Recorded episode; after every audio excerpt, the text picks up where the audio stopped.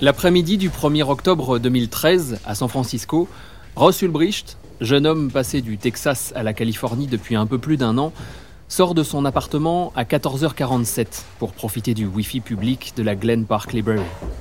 À 15h15, il est installé au milieu de la section science-fiction quand une femme lui arrache son ordinateur des mains. Aidée de 6 autres agents du FBI, elle plaque le jeune homme au sol, puis lui passe les menottes. Ross Ulbricht les suit alors sans résistance et sans montrer d'émotion.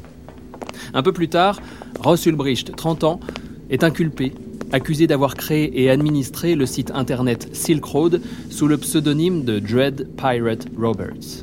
Présenté comme une sorte d'eBay de la drogue, Silk Road aurait drainé entre janvier 2011 et octobre 2013 146 946 acheteurs et 3 877 vendeurs de stupéfiants, pour un total d'environ 1,2 milliard de dollars de revenus, dont 79,8 millions de commissions.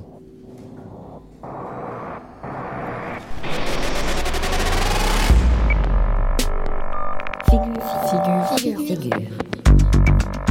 Ross Ulbricht. Michel Néré risque pourtant une peine.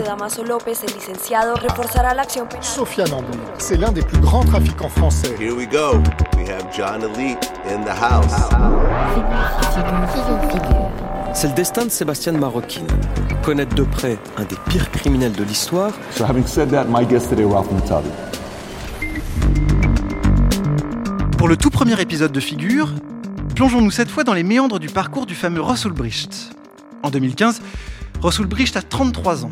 Avec sa jeunesse de scout, un cursus universitaire bardé de diplômes, un job d'informaticien tout à fait sérieux et ce sourire à faire pâmer n'importe qui, il est le gendre le plus idéal du monde.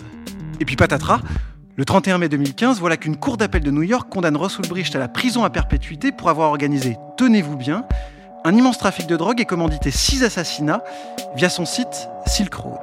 Un destin pour une question, donc, comment diable peut-on être le Pablo Escobar du Deep Web, alors, en ayant l'air d'être bien sous tout rapport ?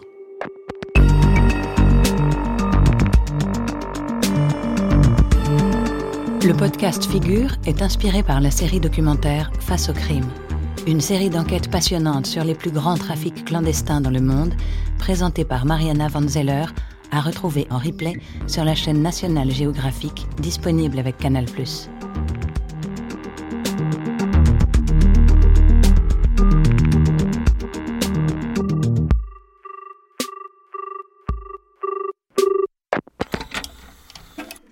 Le principe de Silk Road était simple. Une plateforme sur laquelle dealers et clients pouvaient créer des comptes et organiser leurs transactions de manière anonyme sur le Deep Web grâce au paiement en Bitcoin et à de fausses adresses d'expédition. Mais il aura fallu 2 ans et demi et le travail conjoint d'agents de la DEA, du FBI, mais aussi de la DHS, le département de la sécurité intérieure, de l'IRS, le service des impôts, de l'ATF, le bureau de l'alcool, du tabac, des armes et des explosifs, des services secrets et de l'inspection des postes pour parvenir à en percer le secret. Nom de l'opération, Marco Polo, du nom de l'explorateur habitué de la route de la soie, Silk Road en anglais.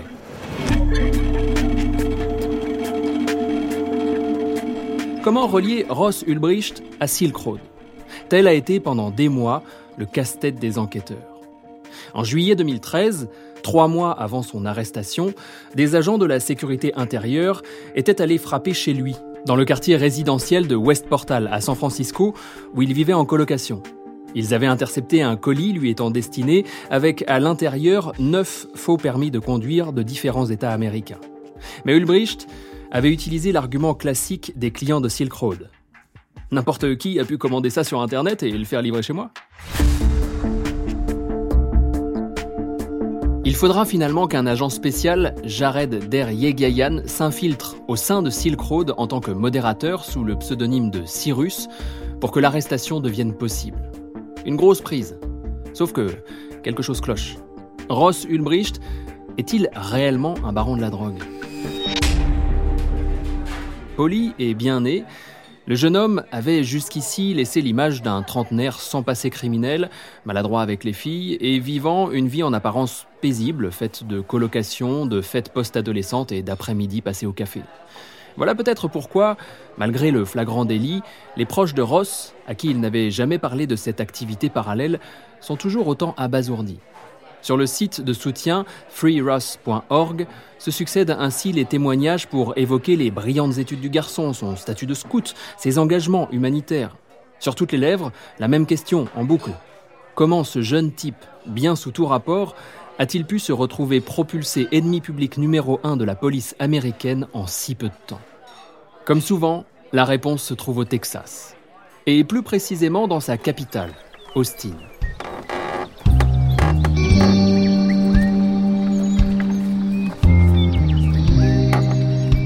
C'est dans cet îlot de liberté, perdu au milieu d'un océan conservateur, que naît Ross William Ulbricht, le 27 mars 1984. Au nord-ouest de la capitale mondiale de la musique live, l'Austin Lake Estates est une résidence verdoyante, faite de grandes maisons et de jardins sans clôture, où il n'est pas rare de voir une ou deux biches se reposer tranquillement au soleil. C'est entre ici et le Costa Rica, où ils avaient construit une maison en bambou, que Kirk et Lynn Ulbricht ont élevé leur fils Ross. En tout cas, un mois ou deux pour les vacances d'été. Assez pour que Ross prenne goût à la vie en liberté, torse et pieds nus, et prenne la vague de son père.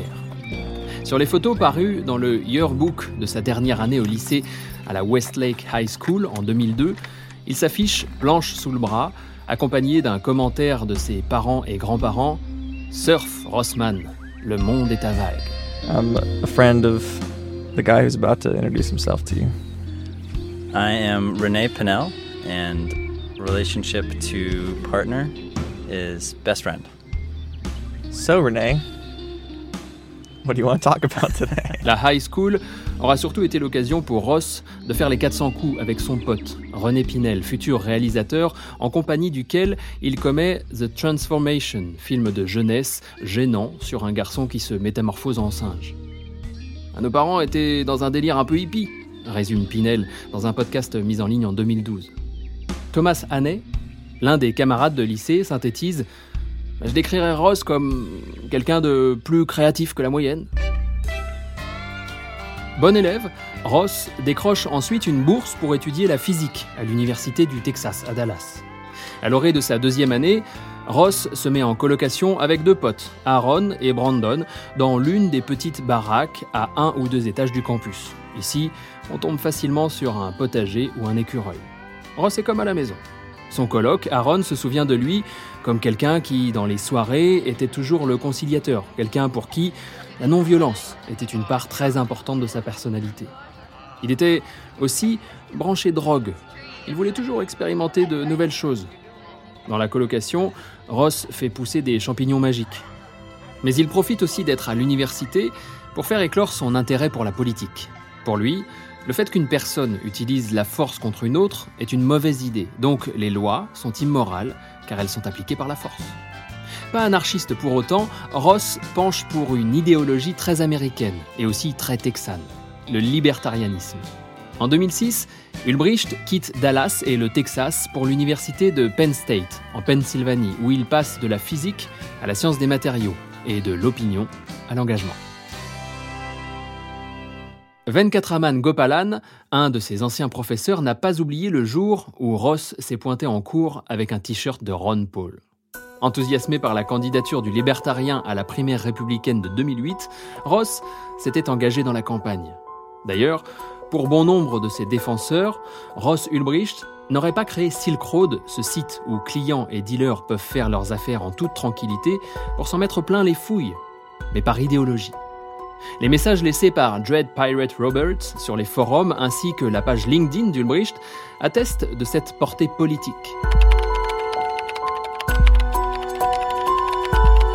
Je suis en train de créer une simulation économique pour apporter aux gens une expérience de première main de ce que pourrait être un monde sans l'usage systémique de la force.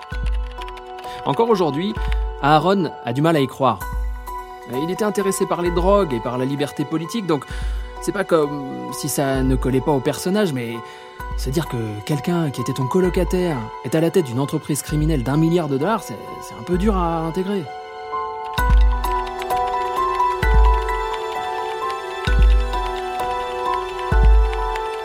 Dans cette pépinière d'Apple, Intel ou Microsoft qu'est la Penn State University, étudiants et professeurs ont aussi bien du mal à comprendre pourquoi Ross n'a pas suivi la voie toute tracée de sa carrière scientifique après qu'il ait rendu sa thèse en mai 2009. Je pourrais vous parler de son travail pendant des heures, s'extasie encore son prof Gopalan. C'était excellent, brillant. Il avait travaillé sur l'épitaxie par jet moléculaire. J'ai été déçu qu'il s'arrête. Ici, lorsque vous avez un master, vous avez l'assurance d'avoir un bon salaire. Mais avec un doctorat, ce salaire est encore plus important. Je lui ai dit tout ça quand il m'a annoncé qu'il arrêtait. Mais il m'a dit qu'il avait d'autres plans. Après Penn State, Ulbricht rentre à Austin. Songeant d'abord à créer une version financière de Second Life, il gagne sa vie grâce au trading, ainsi qu'en corrigeant des articles pour des revues scientifiques. Ross sent que sa vie prend le mauvais chemin. Il comprend qu'il a quitté sa prometteuse carrière de scientifique pour devenir conseiller en investissement et entrepreneur, et qu'il se retrouve les mains vides. Sa rencontre avec son nouveau voisin sera à deux doigts de changer les choses. Je venais de créer Good Wagon Books, une entreprise qui consistait à faire du porte-à-porte pour récupérer des livres dont les gens ne voulaient plus, ou en racheter dans des brocantes pour les revendre en ligne et reverser une partie des bénéfices à une œuvre de charité, évoque aujourd'hui ce voisin, Donnie Palmertry. L'idée botte tout de même le jeune homme en déshérence qui commence par aller sonner aux portes avant de prendre davantage de responsabilités. Donnie n'a pas oublié cette période et raconte que Ross faisait de la planification pour optimiser leurs déplacements en étudiant la carte d'Austin. Puis il a créé un algorithme pour que les prix s'adaptent automatiquement en fonction de la demande. Et il a fini par refaire tout le classement des livres dans les entrepôts avec un système de code-barre. En octobre 2010, Donnie se voit proposer de rejoindre l'entreprise de son frère à Plano, dans la banlieue de Dallas. Ross Ulbricht se retrouve alors propulsé co-gérant. Quelques mois après lui avoir passé le bébé, Donnie reçoit pourtant un coup de fil gêné de Ross. « Donnie, je dois te dire un truc. J'ai oublié de mettre une vis sur l'une des étagères de l'entrepôt et elles se sont toutes effondrées les unes sur les autres. 70% des bouquins sont par terre. » Maintenant, il est impossible de retrouver le livre qui correspond à tel code barre. Ça va nous prendre au moins un mois, je crois que je vais abandonner. À la fin de la conversation, Ross glisse une mini-confidence à son associé. Je peux vraiment pas t'en dire plus, mais je suis en train de faire quelque chose d'énorme, sur lequel je travaille depuis que t'es parti. C'est pour ça que j'ai pas été très impliqué dans Good Wagon Books.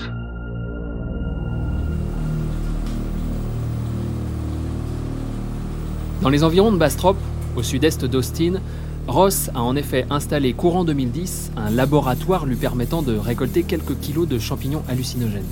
Juste de quoi lancer la machine. Début 2011, il annonce la création de Silk Road sur des forums. Petit à petit, les acheteurs se sont inscrits, les vendeurs se sont inscrits, consigne-t-il dans son journal intime. En quelques mois, il avait vendu environ 5 kilos de champignons. Le 1er juin 2011, un article de Gawker popularise le site et fait exploser le nombre de commandes. Quelques jours après, les sénateurs démocrates Charles E. Schumer et Joe Manchin envoient une lettre à la DEA, dans laquelle ils expriment leur grave inquiétude et invitent les autorités à entreprendre une action immédiate et à fermer le réseau Silk Road. Selon le clan Ulbricht, Ross lâchera bientôt les commandes du site.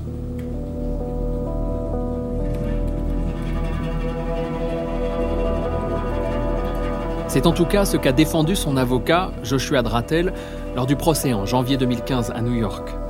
Peu après la lettre des sénateurs démocrates, Ulbricht écrit dans son journal intime qu'il se sent extrêmement vulnérable et effrayé. Le gouvernement américain, mon pire ennemi, est au courant de mon existence et certains de ses membres appellent à ma destruction. Autre élément qui prouverait qu'il a mis les voiles assez tôt, sa tendance à en dire trop à ses proches. « Je suis sorti avec Jessica. C'était horrible. » écrit-il le 29 décembre 2011. « Je lui ai dit que j'avais des secrets. Elle sait déjà que je travaille dans le Bitcoin, ce qui est horrible aussi. Enfin, je suis trop con.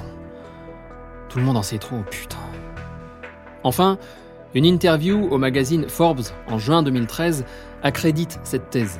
Dans cet entretien, le seul jamais accordé par l'homme derrière Silk Road, Dread Pirate Roberts affirme qu'il a repris le site à son créateur. Donc, qu'il n'est pas Ross Ulbricht. Problème. L'accusation n'a eu qu'à se baisser pour ramasser des preuves accablantes parmi les tonnes de données, d'emails et de conversations par chat découvertes sur l'ordinateur d'Ulbricht. L'hypothèse de l'accusation, validée par la décision des jurés, est donc plutôt celle d'un scénario à la Breaking Bad, histoire d'un homme dépassé par sa création qui, au lieu de couper court, s'est enfoncé toujours plus loin dans le crime et la duplicité jusqu'à commanditer des assassinats.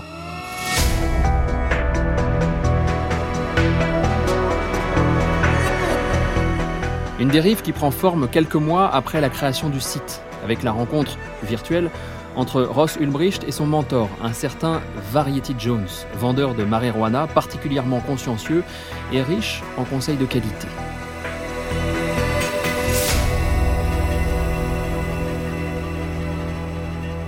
Alors qu'il a déjà dépassé les $100,000 de revenus et atteint un rythme de croisière de 25 000 par mois, Ulbricht décide de recruter une dizaine d'employés pour l'aider à gérer le site, les dealers, les clients et les forums.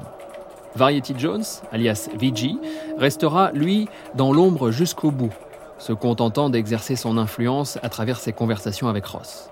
En effet, c'est Variety Jones qui conseille à Ross, au début de l'année 2012, de prendre un autre pseudonyme pour brouiller les pistes après en avoir trop dit à deux de ses amis. Variety va jusqu'à lui conseiller d'investir dans une compagnie d'hélicoptères pour l'aider à s'évader de prison, le cas échéant. Pas très chaud pour tâter la paille humide du cachot, Ulbricht préfère envisager l'exil. 1 ou 2 ans après la fin de Good Wagon, il m'avait recontacté pour que je lui écrive une lettre de recommandation afin de prendre la citoyenneté dominicaine, raconte Donnie Palmertree. Il m'a dit qu'il voulait faire ça pour éviter de payer des taxes. J'ai pensé que c'était juste son truc de pas de gouvernement, et je l'ai fait.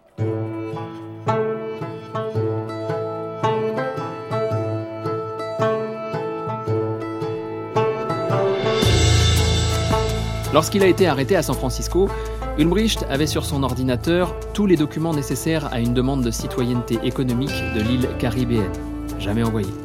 Comme lui, beaucoup de vendeurs et administrateurs de son site n'avaient pas vraiment des profils de hors-la-loi. Curtis Clark Green fait partie de ces profils atypiques.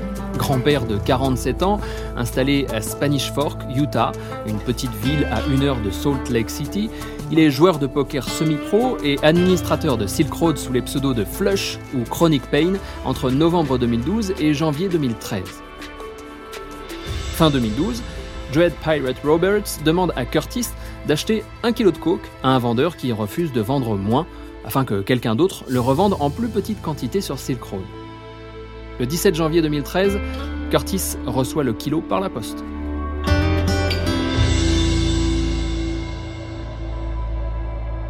Quelques jours plus tard, Dread Pirate Roberts soupçonne Curtis d'avoir été détenu par les forces de l'ordre et surtout d'avoir volé de l'argent à des utilisateurs du site. « J'aimerais qu'il soit tabassé, puis forcé de rendre les bitcoins qu'il a volés », envoie alors Dread Pirate à celui qui a vendu à Curtis le kilo de cocaïne. « Mets-le devant un ordinateur et force-le à le faire », écrit alors Dread Pirate Roberts. Le lendemain, il change d'avis. « Peux-tu l'exécuter plutôt que de le torturer ? J'ai jamais tué ni fait tuer un homme, mais ça me semble la bonne décision dans ce cas. » Prix, $40,000 avant l'exécution, $40,000 après. Le 21 février, Dread Pirate Roberts reçoit une photo du cadavre de Curtis. Réaction : je suis en colère d'avoir dû le tuer. Mais ce qui est fait est fait. Mais Dread Pirate Roberts ne sait pas encore qu'il a été dupé. Le vendeur en question était en fait un agent du FBI infiltré qui a d'abord fait livrer de la cocaïne à Curtis Clark Green pour le piéger, avant de mettre en scène l'assassinat pour attraper Dread Pirate Roberts. En novembre 2013, Curtis Clark Green plaidait coupable et révélait son histoire, rajoutant un clou au cercueil de Ross Ulbricht. Ce que l'accusation n'a pas oublié de rappeler. Cette dernière, soucieuse de convaincre le jury que ce jeune homme n'était pas un idéaliste, mais bien un dangereux criminel sans foi ni loi, n'a d'ailleurs pas hésité à charger la barque qui n'en avait pas vraiment besoin pour couler. L'acte d'accusation mettait par exemple en avant le fait que l'on pouvait également trouver sur Silk Road du cyanure, des conseils pour pirater des distributeurs de billets ou encore des contacts de tueurs à gages dans plus de 10 pays. Au moment du procès, on ne se bouscule pas pour soutenir Ross Ulbricht, et ceux qui le font ne sont pas forcément les plus recommandables. Il y a là Roger Vert, activiste pro-Bitcoin et anarcho-capitaliste, qui a fait de la prison au début des années 2000 pour avoir vendu des explosifs sur eBay. Il a versé 165 000 $ au fonds de soutien à Ulbricht.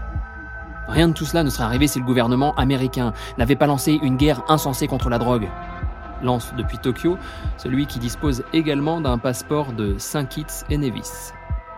Il y a également Cody Wilson, fondateur à 24 ans de la start-up Defense Distributed, qui développe des armes à feu open source à fabriquer soi-même avec une imprimante 3D et désigné 5e homme le plus dangereux d'Internet par le magazine Wired en 2015.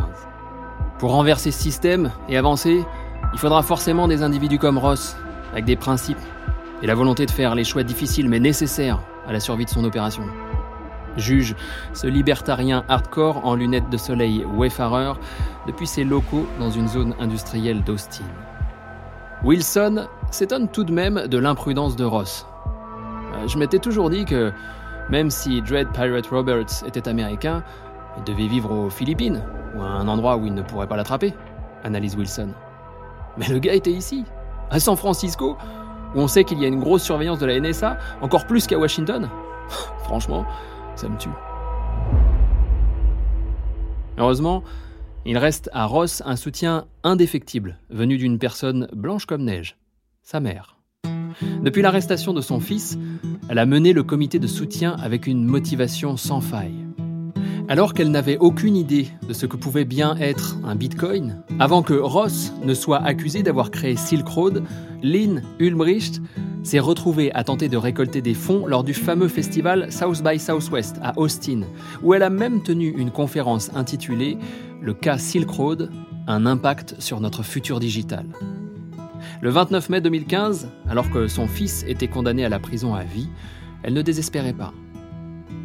Il y a plusieurs points qui peuvent faire l'objet d'un appel dans cette affaire, glissait-elle alors.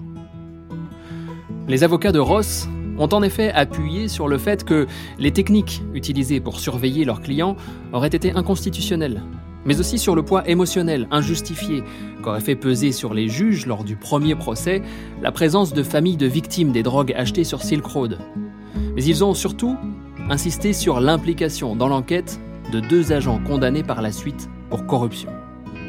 Malgré tout cela, une cour d'appel de New York a confirmé la condamnation de Ross à la prison à vie sans libération conditionnelle possible. En première instance, la juge qui avait condamné Ross à la perpétuité avait expliqué qu'elle souhaitait envoyer un message à ceux qui seraient tentés de devenir à leur tour des barons de la drogue du dark web. D'après le magazine Wired, les ventes sur les sites successeurs de Silk Road avaient alors immédiatement doublé.